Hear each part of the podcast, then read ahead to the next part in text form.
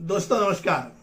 कानूनी बातें बताने वाले मेरे YouTube चैनल में आपका हार्दिक स्वागत। और आज जिस विषय पे हम बात करने जा रहे हैं, वो है स्टिंग ऑपरेशन अब स्टिंग ऑपरेशन बोलने के बाद आपके दिमाग के सामने आता है कि कोई तो छुप के कैमरा लगाया है और किसी को तो पकड़ रहा है। कोई तो गलत काम कर रहा है, कार्य करने जा रहा है, उसको पकड़ने के लिए वो स्टिंग ऑपरेशन किया जा रहा है। तो सही मायने में आपने सोचा है कि यह स्टिंग ऑपरेशन इसीलिए बनाते। अब कानून प्रवर्तन में अगर देखा जाए तो एक स्टिंग ऑपरेशन एक भ्रामक ऑपरेशन होता है, जिसमें अपराध करने का प्रयास करने व्यक्ति को पकड़ने के लिए उसका डिज़ाइन बनाया है। यानी एक विशिष्ट आदमी के पास अगर जब भेजना है, एग्ज़ाम्पल के तौर पे हम देखेंगे, अगर मान लो कोई रिश्वत लेने वाला आदमी है तो रिश्वत लेने वाला सरकारी अधिकारी को पकड़ना है। तो उसके पास भेजने के पहले उस जिसको नोट बोलते हैं हम तो नोट को कुछ केमिकल लगाया जाता है। और जो संभाव्य आदमी है, जिसको हम बोलेंगे कि पीड़ित आदमी, संभावित पीड़ित आदमी, या जो तकरारदार है कि भाई इसने मेरे से पैसा मांगा है तो ऐसे आदमी को उसके पास भेजा जाता है।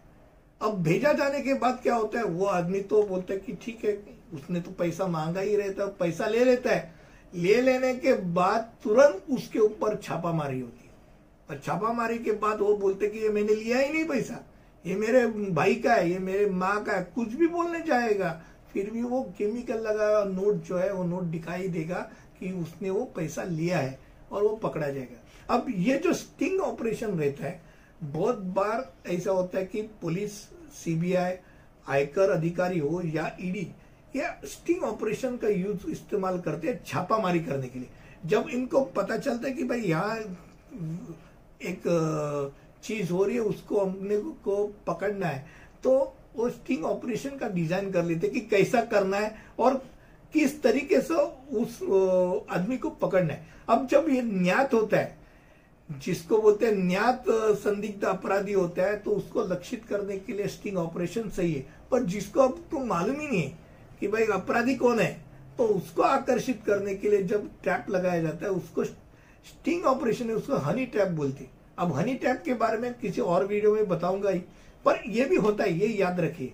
अब रेड हैंड अगर किसको पकड़ना है, भ्रष्ट राजनीति हो या मीडिया हो या किसी सरकार के कोई अधिकारी हो, उसको पकड़ने के लिए ये स्टिंग ऑपरेशन बनाने वाले खाली यही नहीं लोग रहते तो प्रेस यानी मीडिया भी रहती वो मीडिया के लोग भी अपना टीआरपी बढ़ाने के चक्कर में अच्छी तरह ऐसे लोगों को पकड़ सकते और लोगों के सामने लाते कि भाई, ये देखो इनका चेहरा क्या है, ये आदमी कैसा है।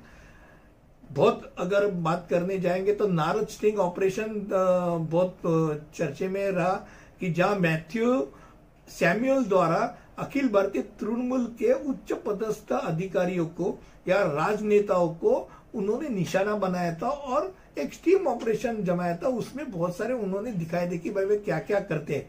तो एक बात हम अपने दिमाग में आता है कि भाई ये स्टिंग ऑपरेशन कानूनी है क्या?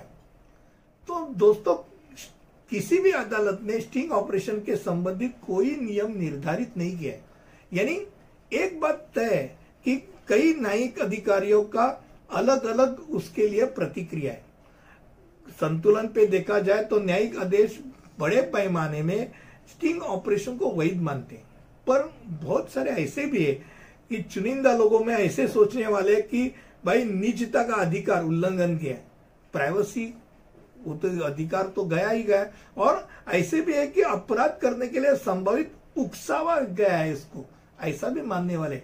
फिर भी स्टिंग ऑपरेशन कभी वीडियो के ज़रिए पेन में छुपाए वीडियो के ज़रिए किया जाता है। या तो पहले जैसे बोला नोट को केमिकल लगा के भेजा जाता है। अलग अलग तरीके। तो स्टिंग ऑपरेशन क्या होता है? ये आज हमने इस यूट्यूब वीडियो के द्वारा हमने जाना। मुझे लगता है ऐसे अलग अलग विषय पे आपके साथ में बातचीत करते रहता हूँ। आपको वीडियो अच्छा लगे तो लाइक, शेयर और सब्सक्राइब ज़रूर कीजिए। अगले वीडियो तक तो यही रुकेंगे। तब तक के लिए अलविदा। धन्यवाद।